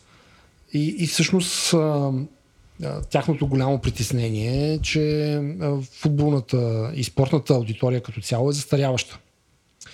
Затова голямото предизвикателство пред, да речем, телевизионните компании, които пък излъчват спорт, т.е. футбол в конкретния случай, е как да привличат млада аудитория. Защото по същото време, докато има матч по телевизията, децата стоят и играят в Counter-Strike, и дори в FIFA или каквото и да било. Не ги знам всички Сега игри. да кажеш Counter-Strike и звучиш стар, трябва да кажеш Warzone. Тук ти намигвам. Да използваш за бъд други нямам никаква представа. Warzone, Аз съм Warzone. старото поколение. Warzone 2 излезе А, тази така че. Първото нещо, което се сетих, че има като игра, се го просто го... Да, да, базикам те, но да знаеш Warzone. Да, да. Това И е Counter-Strike. Майнкрафт и Fortnite. Добре. Хубаво. Защото и сина ми... Сина ми... Roblox. Значи, ако ще, сина- ще тръгваш посока, казваш Roblox, но синът ти играе Minecraft. Да. А, каза, че Fortnite вече било много зле. Не, да. Така а, сина ми, който спортува, а, иначе, но, но не може да стои да гледа спорт по телевизията. А, отделно, че а, ние вече живеем в по начин, по който правим по 3-4 неща едновременно, не може да се концентрираш. Тоест, има си някакви особености и, и тъй като това е футбол е в ентертеймент бизнеса, да, това е проблем. Проблем е, че много хора не спортуват или не гледат футбол, или гледат без да спортуват. Това не е проблем нали, за FIFA и за компаниите, които излъчват футбол. Така че е много важно какво е изживяването, да, да отидеш на стадиона. Това е едно от, един от начините да се пристрастиш към играта. За щастие, в последното десетилетие, повече от десетилетие, 15 години, футбол имаше много ярки звезди, които да задържат интерес. Тоест, това е нещо, което винаги е двигател за интереса към спорта. В лицето на Меси и Роналдо, един срещу друг, кой, по, кой по-малко, как ще се представят един срещу друг. Сега играят и шах а, върху куфър, но а, така или иначе това беше ключово, защото ако, ако и звездите ги няма, които да са двигател, а, ще ще бъде по, по-зле, но, но от друга страна големите футболни клубове също така доста добре се представят в това да, да са активни. Тоест, факта, че всички в спорта вече преминаха отдавна в социалните мрежи, ангажират публиката по, по всякакви възможни начини. Тоест това, което е релевантно за всеки друг бизнес, да ангажираш клиенти или потребители или каквото и да било, е абсолютно задължително, като всеки развлекателен бизнес. Аз да кажа, че според мен е едно дете, ако се интересува от футбол и играе FIFA, т.е. играе играта FIFA 2022, може би е тази година, според мен то може да го борим, че консумира това intellectual property, което има, или ако следи Кристиано Роналдо в Инстаграм или в ТикТок. И реално е, децата, за разлика от нас, нали, аз никога не съм харесвал футбол, винаги съм бил смотан а, в тази игра нали, докато едно време имаше ни албуми с стикери, които до сега има и това беше най-голямата интеракция, която можеш да правиш. Сега имаш какво ли не, смисъл, може да играеш с твоите герои, нали, може да играеш стратегически игри, които са свързани с футбол, нали, футболни менеджери и така нататък и така нататък. А, така че може би по-богатите деца дори да не гледат толкова мачове на живо, защото се дават по някакви безбожни времена, те интерактват с, с игрите и с дигиталните аватари на същите тези играчи, защото тя FIFA жестовете на... Тя нали, хиперреалистична мен, даже това ме бъгва. Жестовете на играчите са същите като на истинските хора. На... Има някакъв метавърс там. Получава им се. Да, примерно политиката на FIFA за развитие на женския футбол, да речем. Също развитие на пазара, на интереса към, към футбола миналата година мисля, че беше поставен нов световен рекорд за най-посетен матч по женски футбол, така че а, търсят се варианти за а, генериране на, на нови зрители. Тоест, а, дори не само жени да гледат футбол, ами мъже да гледат женски футбол. Тоест, не, не можем да, да, да направим тук генералния извод футбол умря. Футбол е мъртъв. Не, не, не, аз не, не казвам. Но, но, но, но, но някакси... да, предизвикателствата са като всички останали да. предизвикателства, които има в развлекателния бизнес. А, също е като да кажем, защо хората вече не ходят на кино, нали? Ми, да, защото могат да гледат вкъщи, нали? така. Имат стриминг и така. Да. А, малко за, нали, все пак темата ни е световното. А, четах, че има идея, им, имало идея ам, от FIFA понеже 90% от приходите са им от това световно, да го направят на две години. Ти, да. ти какво мисли за, за това? Защото първо ми стори странно, после към що да е странно. Реално тези две години се сменят много отборите. Няма как да има някаква доминанта. на две години да го направим всека година да играят там. А? Ами, що а... да не го направим, ако някой плаща сметката? Аз много ясна теория по този въпрос. А, тъй като а, световното първенство наистина е златната кокошка. Приходите от световно първенство са най-големи за FIFA. Те, те идват от спонсори, от продажба на билети, телевизионни права и така нататък. Моята теория е, че а, FIFA печели от тази ексклюзивност. Тоест, веднъж на 4 години. То е нещо, което не се случва всеки ден. Сега, това може би се бие с а, някои други теории, които казват, че колкото повече мачове, толкова повече мачове, толкова повече телевизионни права и така нататък, и така нататък, и така нататък. А, сигурно има и едното и другото имат своите економически логики. А, от една страна Джани Инфантино, който е президента на ФИФА, бивш генерален секретар на УЕФА, той а, води а, някаква негова задочна битка с сегашното ръководство на УЕФА, кой повече ще запълни календара, защото а, това са повече мачове. Примерно УЕФА от една страна под натиска, който не е чак толкова сериозен, трябва да признаем, със създаване на така, Суперлига, отново трансформира Шампионската лига, което пък е едно от златните яйца на, на УЕФА, а, за да има повече мачове, повече weekdays, така наречени. А, и ако сега има в груповата а, фаза 6, ще бъдат от следващата, следващия период, т.е. от есента на 2023 година, ще бъдат по 9 weekdays, което е свързано с това, че Националните лиги протестират за това, че няма достатъчно дни, че футболистите стават, календара става супер претоварен. Тоест всички а, искат да се вместят в 52 седмици и ако може да се играе всяка седмица по два пъти. Денонощно. Да, и ако може денонощно. Тъй като а, колкото повече мачове, толкова повече продажба на телевизионни права, спонсорство и така нататък. А има ли има ли някаква Но... корелация? Гледането дали дали, защото ако имаш да, 6 има мача, да, да, има ли кой да гледа 9 мача вместо 6, които са потъпи от средно от тези 6? Май. Въпросът е, че те, те печелят от продажбата на телевизионни права. Тоест, когато продаваш за 9 мача, това означава, че взимаш една трета повече пари или 50% повече пари. Или там, те, не е точно така сметка. Може би 10% повече пари, да, ама... Не е точно да. така, защото в следващите фази нещата остават горе-долу същите, както до сега. Така че за груповата фаза има просто увеличение на мачовете. Там по една много сложна схема ще се провежда Шампионската лига, но идеята е, че всички искат да, да играят повече, т.е. Да, да запълват повече време, да има повече мачове. Едно време когато ние бяхме деца гледахме мачове, те се провеждаха в един и същи час. Сега всички, примерно, първенства или почти всички, но най-категорично испанското първенство се провежда в 10 различни часови слота. Тоест, една телевизия може да излучи 10 мача от един кръг. Преди беше една телевизия излучи един матч, а останалите 9 се играят пред пълни трибуни. И вечният спорт даде, ама телевизията не убива ли посещаемостта по стадионите или обратното. Нали? Зависи или не зависи. Така че Естествено, FIFA иска да се намести някъде в цялата тази схема сложна на разпределение на а, тези малко дни, които има през годината в свободни все още.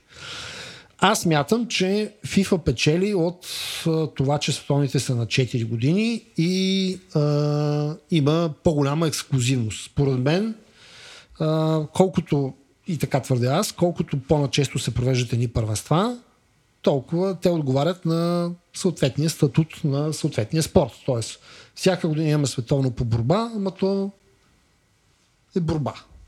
А футбола... Не, примерно волейбол.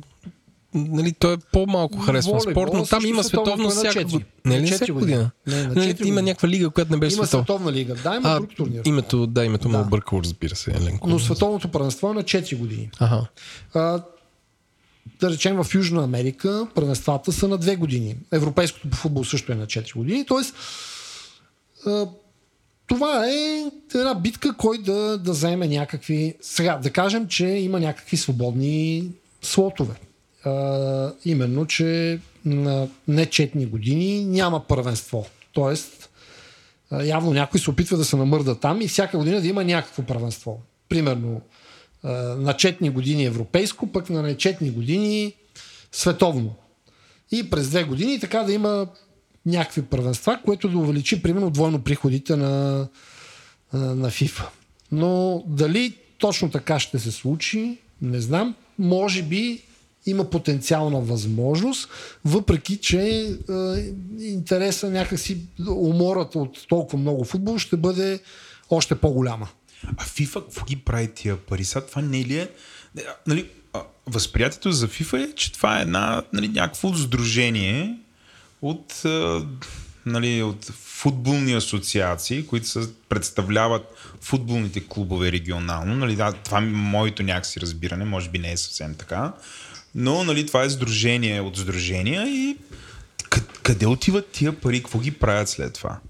Ами това, което правят, което трябва да правят всъщност, а, и което трябва да прави и Българския футболен съюз и всяка федерация, а, както и Международния олимпийски комитет. Тоест, а, тези пари, като изключим а, свръх а, разходите за администрация и за поддръжка, а, в крайна сметка отиват под една или друга форма в футболните асоциации национални.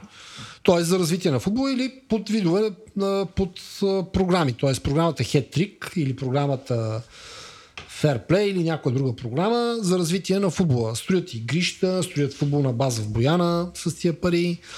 А, това ги правят. Тоест разпределят а, част от парите отиват в а, самите в всички БФС-та по света, а, които БФС-та се издържат от тях, а, плащат на, за развитието. Тоест трябва да се грижи за развитието на играта, което те да кажем, че да, правят. Нали, тоест, развиват играта в а, региони, където нямат такива финансови възможности. А, ако съответния национален отбор се класира за световно първенство, разбира се, отчисленията за съответното БФС а, са по-големи и преди няколко години а, направиха и програма такава, която да води до компенсации на футболните клубове за техните играчи, които се използват на световни пръста, т.е. като има допълнително натоварване. А, идеалната цел на всяка федерация и това трябва да е ясно в България, защото ние някакси не можем да разберем. Нали? Идеалната смисъл. Ние някакси, и това го повтарям непрекъснато, обаче, обаче няма кой да го промени. Идеалната цел на, на съответната федерация е да развива съответния спорт. Идеалната цел на всяка федерация не е да печели златни медали. Нали, мисля, че това, е, това трябва да е ясно. В България федерациите съществуват за да печелят медали, а не за да развиват съответния спорт. Някакси... Аз имам дълга теория, че това е останало от соца, нали, когато се е развил само спорта за високи така, така. постижения. То, то продължава а, да бъде а не масовия. Да, така. Което е грешно грешно. Това е доста дълга тема, ще сме говорили да. много пъти. А, говорихме за хипотичния вариант световото да е на две години. А да говорим сега за абсолютно реалния вариант, т.е. случката, че Следващото световно ще е с 48 отбора при 32 сега, за сведения 94-та година, когато нашите лъвове се класираха а, бяха 24. Какво очакваш да стане тогава? Освен, може би, повече групи и, и повече да мачове. Се аз го виждам, той е сега ще го изкрещи. Ето, напира, не, напира. Господ няма да е българин следващия цикъл. Не. А, 48 отбора. Трябва да видим всъщност колко са от отбора от, от Европа повече, за да видим дали може да се намушкаме. Mm, Зашмугнем. В момента Европейското първенство по футбол от 24 отбора при малко над 50 uh, участващи. така че при, и пак при близо 50% шанс да се класираме, ние не се класираме. Uh, така че да, за световно първенство още по, по-трудно.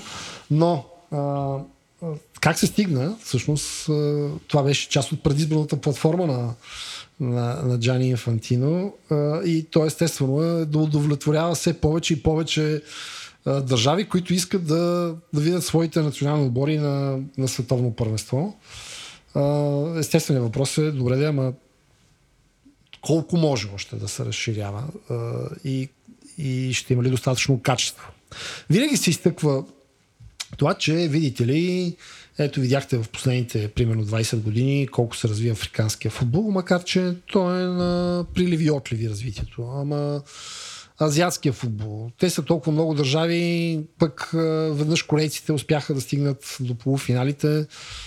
Да, да, ама от време на време има някакви проблясъци, но, но, но видимо не е толкова трайно и всъщност, естествено е всеки президент на национална федерация да, увели, да иска да види своя национален отбор на световно първенство и увеличаването с още 16 отбора ще увеличи и шансовете. Тоест, такава сметка се прави. Въпросът е каква стоеност чисто спортно-техническа ще има, защото аз си признавам, че не гледах мача Катар и Еквадор, просто няма как да ме трогне. Такива мачове при 48 отбора ще има още повече. А ти си професионален, как да кажа, футболен да, журналист, спортен да, журналист и ти не си го гледал. Да, но той не е интересен Много хора ще ни разберат, защото, не, а, защото а, когато ние гледахме световните първенства 90 или 94 или, или дори малко след това, а, това наистина беше адски ексклюзивно събитие в нашия живот. А, имаше много малко футбол по телевизията. А, сега може да гледаш абсолютно всякакъв футбол денонощно по всички телевизии. Невероятно много матчове. Човек а, не може да поеме това цялото съдържание, трябва да селектира. И, и и аз като всеки нормален човек си казвам, че не мога да изгледам всичко. Нали? Тоест, скучно ми е всичко. Аз имам толкова много футбол, че избирам кое да гледам, защото а, другото е нечовешко. Вкарахме те тук в правдателен режим. Не бе, напълно те разбираме. А има и Netflix, има HBO. Какво ли не? Наистина прав си има футбола в момента в една супер конкурентна среда. Игри, какво ли не.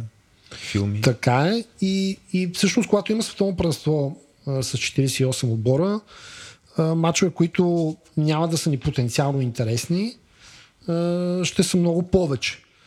А, ти колко мача може да изгледаш на ден? Днеска имаше 4 мача. Абсурд. 4 мача, от които... Е, това световно е по-късно. Сега да дадем кредит. Да, по, по, по-късо е като... Еми, по-малко от месеца. А, въпрос е, въпрос е, да, въпрос е, че а, сега изчисленията показваха, защото това беше един основателен въпрос. Добре, колко ще продължава. Но а, просто ще намалят цикъла а, на мачове между отборите, така че отново да успеят да се вместят в рамките на един месец. Други въпрос е, че става а, супер трудно за, за организиране. 48 отбора. Всъщност сега в Катар с 8 стадиона, това е най-малкото количество от, мисля, че от 98 година насам. Обикновено са повече стадиони. Тоест, трябва ти повече стадиони, трябва ти по-голяма инфраструктура. Следващото световно първенство ще е Канада, Съединените щати и Мексико.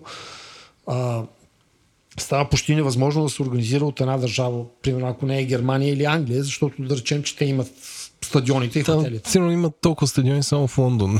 така, ако се... Да, да. Смисъл, и, че, и околията. При тях, при тях някак си е по-лесно, ще се случват нещата, но пак се ограничава. Колкото по-голямо, толкова по-трудна логистика, по-скъпо.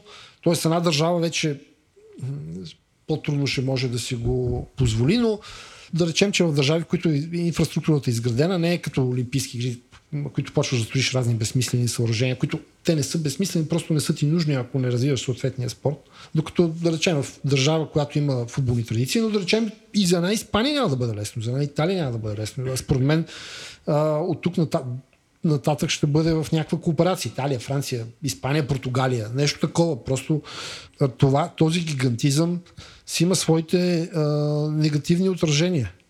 Виждаш ли Мегдан за световно, което се организира тук на Балканите? И ние, примерно, участваме с два стадиона. Не, не го виждам. За разочарование на, Айде, с три стадиона на- и един Бургас. на бившите управляващи. А, аз, аз, честно да си призная, бях изключително вълдушевен 2008 година, а, когато се върнах от Европейското първенство в Австрия и Швейцария. И това беше перфектният момент и а, възможност за две сходни държави, примерно България и Румъния, да потърсят такъв спортен, а, такова спортно домакинство, което да даде един, една много голяма цел, но да не е Олимпиада, както ние няколко пъти се опитвахме да, да спечелим зимни Олимпийски игри, което да има смисъл, защото това щеше да бъде цел, в която финансовия ресурс, според мен, при правилния, при, което естествено тук нямаше случи, при правилно изчисление на разходи и приходи, можеше да бъде много позитивно. Тоест, тогава още отборите бяха по-малко, не бяха 24, с 8 стадиона в две държави, това щеше да бъде супер. Тоест, да речем, стадион в София, стадион в Пловдив, стадион в Бургас и Варна, а, щеше 4 града, в които имаш... Стадион в Разград. Трибуна Моци. Като кажеш разград, аз трябва да изкажа трибуна Моци. Четири града, в които имаш относително развита хотелска база, а, което щеше да бъде тласък за развитие на железопътния транспорт, а, начин по който феновете пътуват страшно много и сходни економики с, с Румъния. Според мен тогава не е имало кой да го осъзнае и да го развие като проект. Всичко друго, което се лансираше в последните години за европейско, пък световно първенство, ми се струва по-скоро а, така светещи пари в очите на, на някои хора, които управляваха спорта и държавата в, преди няколко години. А, и, и според мен няма, няма потенциал. За европейско първенство е по-лесно.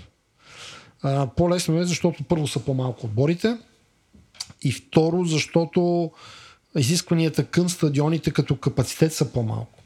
Така че някакси по- повече може да се случи. Факта, че сме правили домакинства волейболни при налични зали с Италия, показва, че, че не е невъзможно. Просто малко мащаба е по-голям и пак според мен би могъл да даде един добър импулс и, и би имал дългосрочен ефект върху, върху футбола. Без да, да се хвърляш в някакви мега стадиони по 60 хиляди души и така нататък. В Австрия 2008 година три от четирите им стадиона, без този в Виена, бяха за по 12, 15, 16 хиляди зрители, надградени с по още един етаж трибуни за 30 хиляди, които ги разгубиха след това. Това са Залцбург, Клагенфурт и Инсбрук и които си останаха нормални стадиони след това за техните локални клубове и нужди. А, като гледах първия матч и откриването Има човек, който го е гледал все пак. Ето, Ленко, тия матчове. Това е единствения матч до момента, който съм гледал. А, ми направи впечатление, че 8 от 8 реклами по БНТ бяха бетинг, залагания и нали, то каква е рекламата и кой съм аз да кажа, но примерно освен Иван и Андрей, което не ме изненадват, но Една от тях беше този ютубър Ванката, да речем, което е, го гледат преди всичко деца. И той казва, а сега вече мога залагаш с нещо, не, което не, тук влизаме колко е моралната реклама. Но така ли на Запад и това ли е бъдеще на рекламодателите, защото нали, айде, нали, виждаме, че там има киамия, но, но това ме отврати. Не мог, толкова ли сме бедни? Само хазарт ли е това? България традиционно не е само това. А, в предишни години сме имали а, продавачите на електроника, телевизори, всякакви такива, продавачите на бира. Сега не е сезона на бирата. Ето ви един а, косвен дефект или ефект а, от това, че световното бранство се провежда в зимен месец а, за, за Европа. Тоест, а, продавачите на бира нямат интерес в момента към този шампионат. Не знам продавачите на, електроника чух хора от рекламния бизнес да казват, че някакси им съвпада с други кампании. Тоест идва пред коледна кампания, черен петък и така нататък. Плюс това разпределени бюджети, най-активна част от кампаниите през годината и изведнъж това се появява в един такъв никакъв момент, който не, не им е окей. Okay. не съм сигурен дали, дали е такава ситуацията, но, но го чух като твърдение. Но факта е, че а, бизнеса с а, залози се развива главоломно и, и, и щом щатите започнаха да легализират масово, това, това е тенденция, да. А, не знам дали не знам дали ще бъде само това. Аз следя доста американски медии за техни специфични спортове и, виждам как журналистиката се промени а, трудно вече намираш нормални истории, фичери а, и анализи. Всичко е свързано с а, подтекста, а, кое колко струва, колко, как може да се заложи, какъв е коефициент и така нататък. Така че българския случай това са част от най-големите рекламодатели. Очевидно памперсите, не с... другите големи рекламодатели, тези, които са свързани с химическата индустрия, производство на стоки за не знам как се казва, за почистване. почистване. За, бита. Да, и, и фармациите не е точно таргет групата мъжете, които пият бира и, и гледат футбол. Mm. Аз бях потресен, защото от друга страна съм сигурен, че и бранд менеджерите на WinBet, FBet и не знам си какво бет те също не им е много комфортно да са си само те, нали? Айде да са две, окей, ама те бяха 8, да, едно са рубрики. във всички останали случаи, когато има големи рекламни блокове, ще видим, че поне ги разрежат лекарствата. Тоест, през една са лекарства, другите са прак за пране, памперси, не знам още какво. И то различно. С кръст, корем, допе, да. смисъл, че поне тук всичко е едно и също. Трябва да, бетнеш, кой да, ще да. спечели. Дали има ляп, няма ляп, сета е едно и също. А, ми, кой ще, кой ще спечели? Не знам. Мислех, че Аржентина днес паднаха, но това не означава, че няма да спечелят Аржентина. Да, да, официална прогноза, да знаем с Владо какво заложим. Аз пак мисля, че Аржентина могат да спечелят, въпреки днешната загуба. Не виждам как европейски отбор би спечелил, но не е изключено. Разбира се, има си там няколко обичайни за подозрение. Не съм, не е моята част с прогнозите. Мен питаш ли ме? Да. Благодаря. Ами аз обикновено викам за Германия, независимо в какво състояние са, така че просто ще викам за Германия. Те са така консистентни са, а, минават групите. Да, да. Освен ако не са успели, а, смисъл, защото не съм си, съвсем сигурен дали са се класирали, но понеже Да, да. Не ме посече, явно са се класирали. Класирали се. Да, и, само Италия не са се Италия класирали не играе обичайните. И България, но България е против опресионния режим на Катар и затова не е там. А, ние сме кали, не. Аз ще викам за Германия или това, което много обичаме, когато има някакъв такъв отбор, който е underdog, както примерно беше Харватска наскоро или Белгия, мисля, че... Мисля, че... Бългийците имаха супер поколение, продължават Да. да имат много добро поколение, макар че ми се струва, че малко мина а, връхната точка. Обаче, защо не? Да. Сърбите. Те и, класирали ли са? Да, те са пак в. Браките сърби, ето. Аз си спомням, че 2010 година коментирах с Петър Василев Петела Бразилия, Сърбия на световното в Южна Африка. А, тогава а, бях командирован от Капитал и, и ме поканиха да, като гост-коментатор заедно с него. И сега пак са в една група Бразилия и Сърбия. Просто често им се пак случва. Аз викам за... Не, че ме питате, но аз ще викам за Канада. Това е мой андердог. Те не са били там от 60 и някоя година или нещо такова. Така че това е моят любим отбор днес. Също друга, моята система за кой да викам. Понеже съм истински патриот, първо викам за България. но Понеже няма България, няма да викам за България. Следващото нещо, което е, има ли балкански държави, за които да викам? Ако има, ще викам за тях. Ако няма вече балкански държави, викам за европейските. Ако няма европейски, викам за такива, които са представители Лека на, по лека стигнахме до Катар. нали? И, на западната, западната цивилизация и вече след това, ако няма, вече там каквото е останало. Владо ще, ще вдигне знамето на Катар. Катар. На финала. Та, Плюс това и безплатно ще го направи. Без да такова. взима по 10 долара за, И за леко, това да, да вика за И Катар. безплатни билети, някой трябва да ме достави там. не, и Ще ле, кажат леко отекчен ще се се качи в своята S-класа, която чака Плюс отпред. това имаш уникалния шанс нали, да дойдат БНТ да направят репортаж за тебе. С мене. Да, единствения фен на Катар в България, който страстно ги подкрепя. С... Крещя. Да. Ям бой от всички обаче. Не се отказвам. Добре, а, мисля, че дойде момента да направя а, това супер важно изявление. Тук Еленко тръпне, какво ще кажа. Аз искам да аз тръпна. Обявя с Еленко искаме да обявиме началото на българската подкаст футболна лига, в която всички известни български подкасти, между другото вече сме се договорили всички членове, шегувам се Еленко, Еленко наистина мога, понякога не мога да разбере кога се шегувам, но уточнявам, шегувам се. Няма такова нещо. Няма да има българска подкаст футболна лига, макар че не е лошо, смисъл, винаги съм желал с Георги Ненов така да се сритаме на някой футболен матч. Той глежда в, той е в фит, тренира много. Дай, да направим нещо по подкаста. Борба. Нещо, не, нещо с много приказки на табло. Да е. се, да се приказваме. Тук гогата като че българска подкаст, футболна подкаст, лига просто. А, но ти би се записал, отговори интернет. Там, ако сме направим отбор от 11 човека, ще Ама дойдеш. ще играем? С кого? С други подкасти. Футболи? Футбол. Аз, а да почнем с Има и нещо. футболни подкасти. Не, дай с така че нещо по-просто с Джаги да почнем. С джаките почне. Добре. Е, окей, ето. Ами, това е от нас. Направихме... А, носа кой беше? Това е Много с шега. Добър си. А, остава да видим кой ще спечели сега, кой а, ще спечели световното първенство. Според мен се получи супер интересен разговор. Аз дойдох абсолютно неподготвен, но както винаги изнесох мача, нали така, Еленко? Еленко ме. Най-важното е, най-важното е госта да е подготвен. Най-важно е гостът да е подготвен. Добре, добре, добре гардира топката. Добре, градирах подкаста. До, до нови срещи. Благодаря. Айде си бием до спички, а? а айде. А, а. Това беше всичко от нас. Ако ви харесва, пишете ни в Twitter. Там сме говори по чертавка интернет.